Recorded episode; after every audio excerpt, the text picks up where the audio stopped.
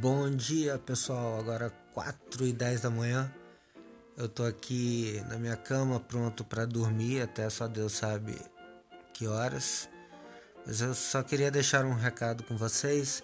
Em breve estaremos começando episódios do nosso podcast Um pouco de tudo.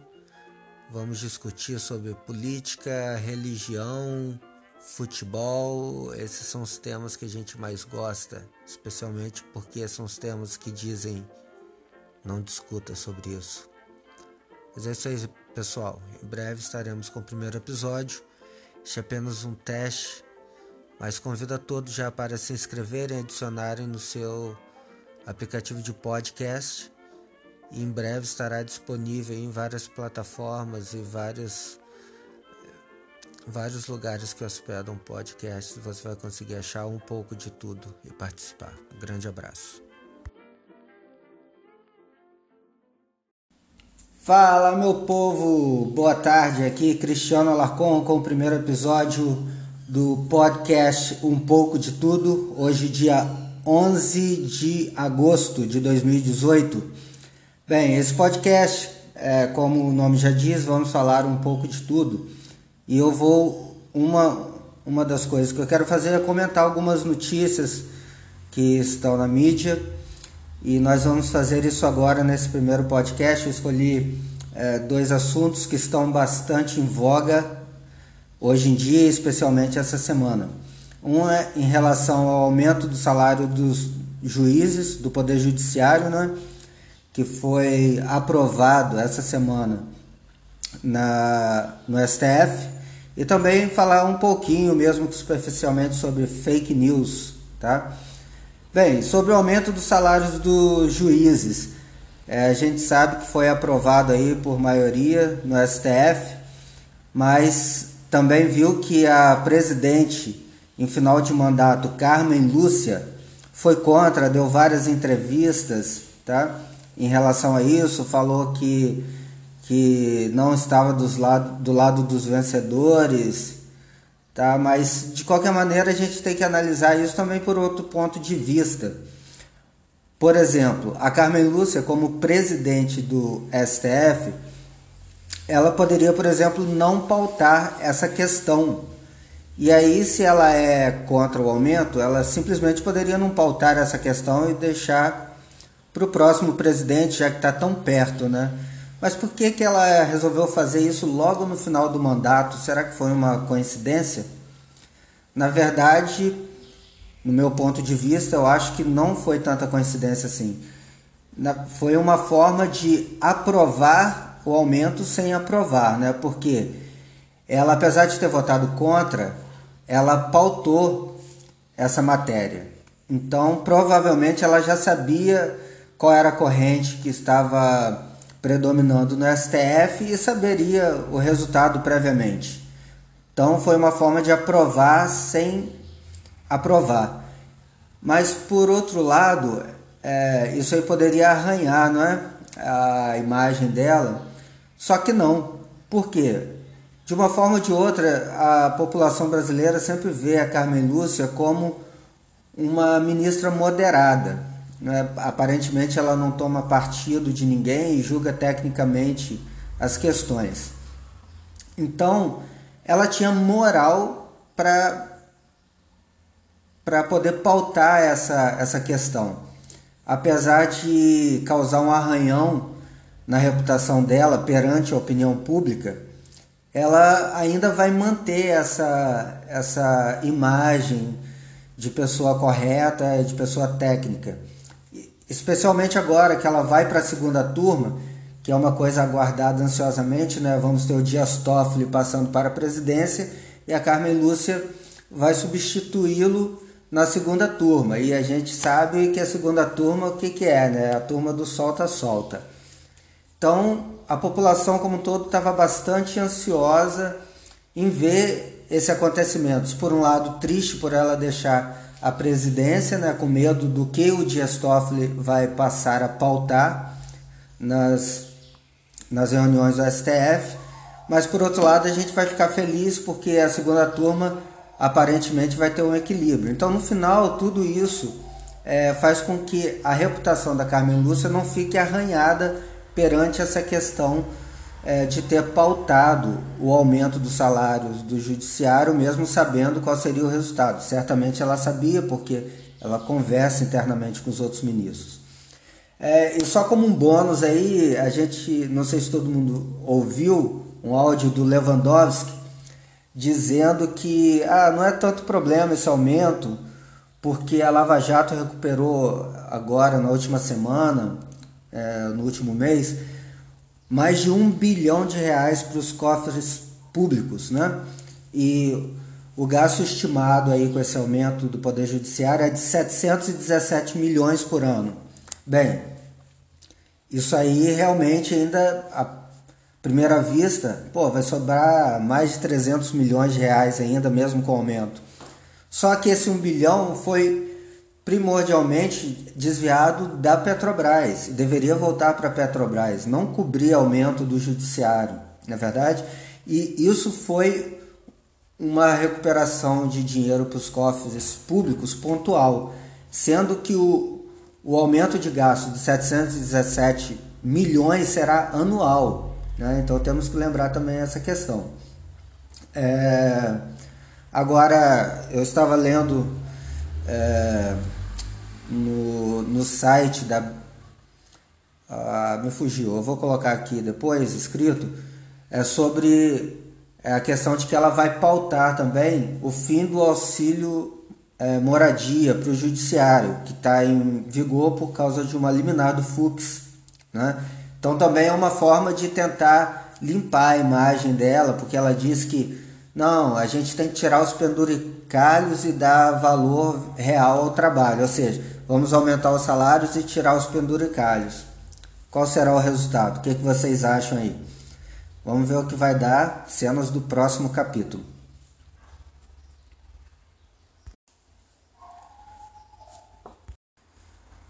Bem, agora vamos falar um pouco também sobre fake news, que está quase tão em voga aí nos trending topics das redes sociais quanto o Bolsonaro. É, e tem sido muito dito a respeito do perigo das fake news. Tá? Eu li uma reportagem do site da BBC é, Brasil, é, alguns comentários feito, feitos, feitos pelo historiador inglês Ian Mortimer. Tá? É, e ele fala que no passado as fake news eram muito mais eram menos abrangentes do que eram hoje, então uma notícia falsa é, não conseguia se espalhar, não conseguia causar é, nenhum, nenhum dano à sociedade. Né? Mas temos que lembrar que a informação verdadeira também é, tinha esse tipo de limitação. E citando esse historiador, ele diz: a chance de criarem guerra é muito grande. Bem, acho um argumento um pouco pobre, né? Porque você, ele está querendo dizer que os estados uh, consultam redes sociais para tomarem suas decisões de guerra. Imagina uh, a China, a Rússia, os Estados Unidos declararem guerra a um outro país por causa de uma fake news pelo amor de Deus, é achar que a gente é muito burro, né? Com uma coisa dessa. É óbvio que isso não acontece, eles têm órgãos de levantamento de informações, as suas agências secretas, cada país tem a sua, especialmente os países mais poderosos do mundo. É claro que uma fake news, uma postagem no WhatsApp não vai criar nenhuma guerra nuclear, pode ficar tranquilo que isso não vai acontecer. É, também, é, outra coisa que a gente tem que ver é que se as fake news podem causar hoje é, comoções não sem fundamento, ao mesmo tempo a gente tem mais acesso às fontes primárias. Né? Então, hoje, é, as fake news realmente existem muitas, muitas, diga-se de passagem, mas a gente tem acesso às fontes primárias, a gente tem acesso a outras fontes. Então a questão maior aí não é a fake news, a questão maior é a preguiça, muitas vezes, de consultar outras fontes a respeito daquele assunto. Então, simplesmente você diz, dizer que uma notícia falsa é capaz de criar um, uma comoção social, um, uma anarquia, eu acho que isso é muito exagerado. Lembrando que hoje nós temos acesso é, a várias fontes diferentes, tá? É, várias é, fontes midiáticas diferentes, de várias linhas de pensamento, direita, esquerda, liberal, conservadora. Então você pode confrontar essas informações.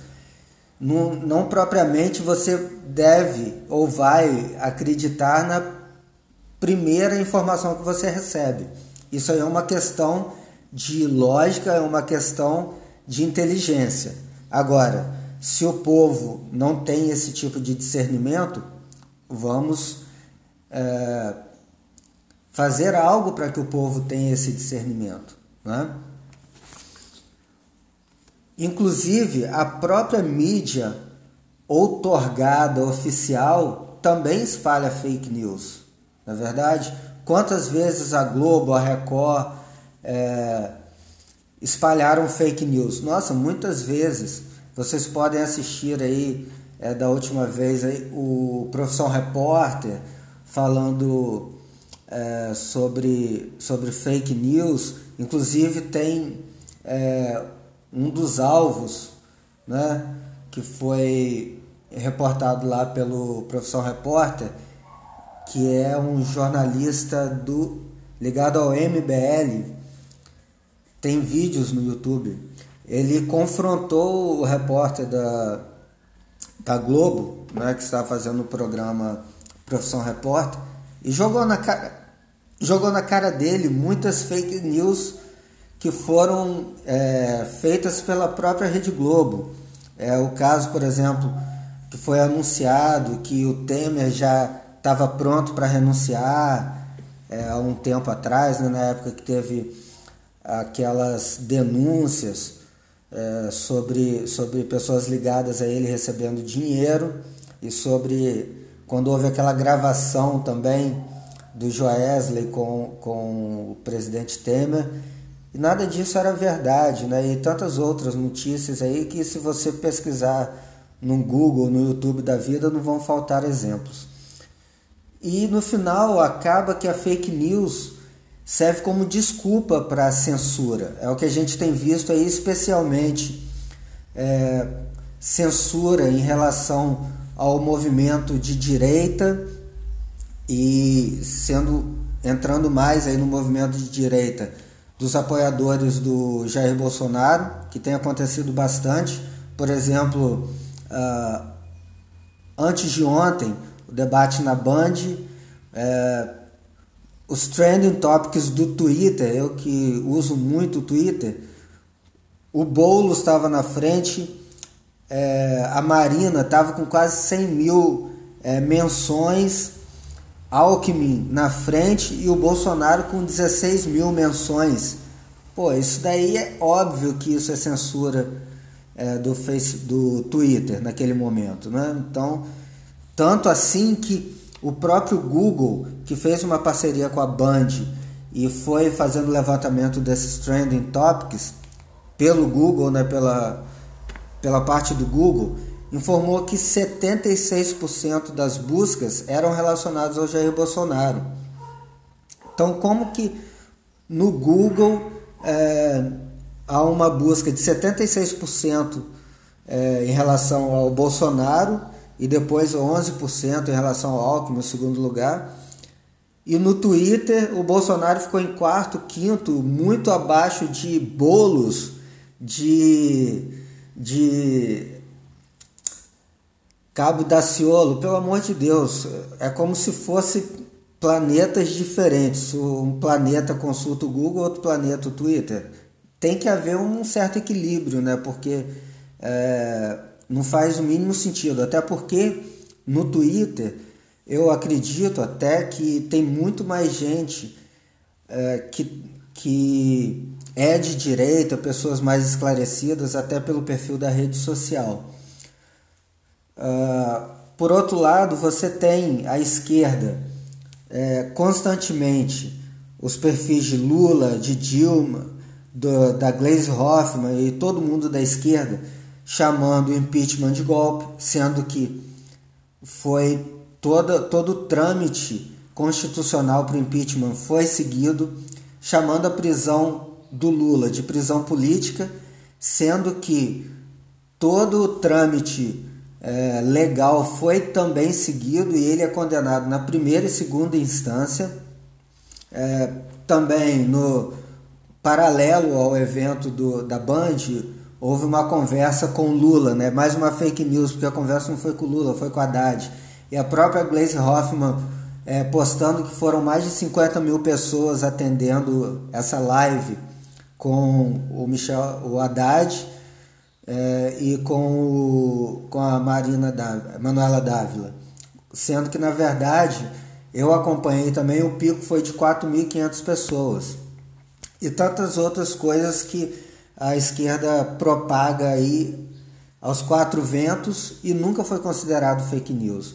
Então aqui a gente vê que essa perseguição a fake news, na verdade, é só uma desculpa para censura, especialmente é, censura das ideias de direita e das ideias conservadoras e das ideias do, do Jair Bolsonaro, da militância dele. Bem, isso que eu gostaria de falar, e já falei, agora no nosso primeiro podcast ficou um pouco comprido, mas com o tempo a gente vai melhorando e vai resumindo melhor. Eu quero trazer também é, entrevistas e interações com outras pessoas, é, outros profissionais ou formadores de opinião e trazer aqui para vocês. Muito obrigado por ouvirem até aqui esse primeiro podcast e espero vocês amanhã com mais um. Um grande abraço e até a próxima. Aqui foi Cristiano Alarcon. Fala meu povo, boa tarde. Aqui Cristiano Alarcon com o primeiro episódio do podcast Um pouco de tudo. Hoje dia 11 de agosto de 2018. Bem, esse podcast, é, como o nome já diz, vamos falar um pouco de tudo. E eu vou. Uma, uma das coisas que eu quero fazer é comentar algumas notícias que estão na mídia. E nós vamos fazer isso agora nesse primeiro podcast. Eu escolhi é, dois assuntos que estão bastante em voga hoje em dia, especialmente essa semana. Um é em relação ao aumento do salário dos juízes do Poder Judiciário, né, que foi aprovado essa semana na, no STF, e também falar um pouquinho, mesmo que superficialmente, sobre fake news. Tá? Bem, sobre o aumento dos salários dos juízes, é, a gente sabe que foi aprovado aí por maioria no STF, mas também viu que a presidente em final de mandato, Carmen Lúcia, foi contra, deu várias entrevistas tá? em relação a isso, falou que, que não estava dos lado, do lado dos vencedores, tá? mas de qualquer maneira a gente tem que analisar isso também por outro ponto de vista.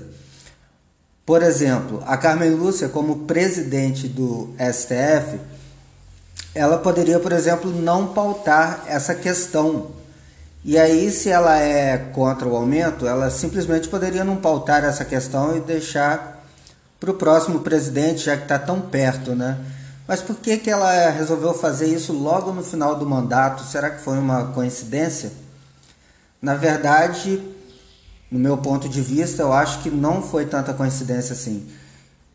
Foi uma forma de aprovar o aumento sem aprovar, né? Porque ela, apesar de ter votado contra, ela pautou essa matéria. Então, provavelmente ela já sabia qual era a corrente que estava predominando no STF e saberia o resultado previamente. Então, foi uma forma de aprovar sem aprovar. Mas, por outro lado, é, isso aí poderia arranhar não é? a imagem dela. Só que não. Por quê? De uma forma ou de outra, a população brasileira sempre vê a Carmen Lúcia como uma ministra moderada. Né? Aparentemente ela não toma partido de ninguém e julga tecnicamente as questões. Então, ela tinha moral para para poder pautar essa, essa questão. Apesar de causar um arranhão na reputação dela perante a opinião pública, ela ainda vai manter essa, essa imagem de pessoa correta, de pessoa técnica. Especialmente agora que ela vai para a segunda turma, que é uma coisa aguardada ansiosamente, né? Vamos ter o Dias Toffoli passando para a presidência e a Carmen Lúcia vai substituí-lo na segunda turma. E a gente sabe que a segunda turma, o que, que é, né? A turma do solta-solta. Então, a população como um todo estava bastante ansiosa em ver esse acontecimento. Por um lado, triste por ela deixar a presidência, né, com medo do que o Dias Toffoli vai passar a pautar nas nas reuniões do STF, mas por outro lado a gente vai ficar feliz porque a segunda turma aparentemente vai ter um equilíbrio. Então no final tudo isso é, faz com que a reputação da Carmen Lúcia não fique arranhada perante essa questão é, de ter pautado o aumento dos salários do judiciário, mesmo sabendo qual seria o resultado. Certamente ela sabia, porque ela conversa internamente com os outros ministros.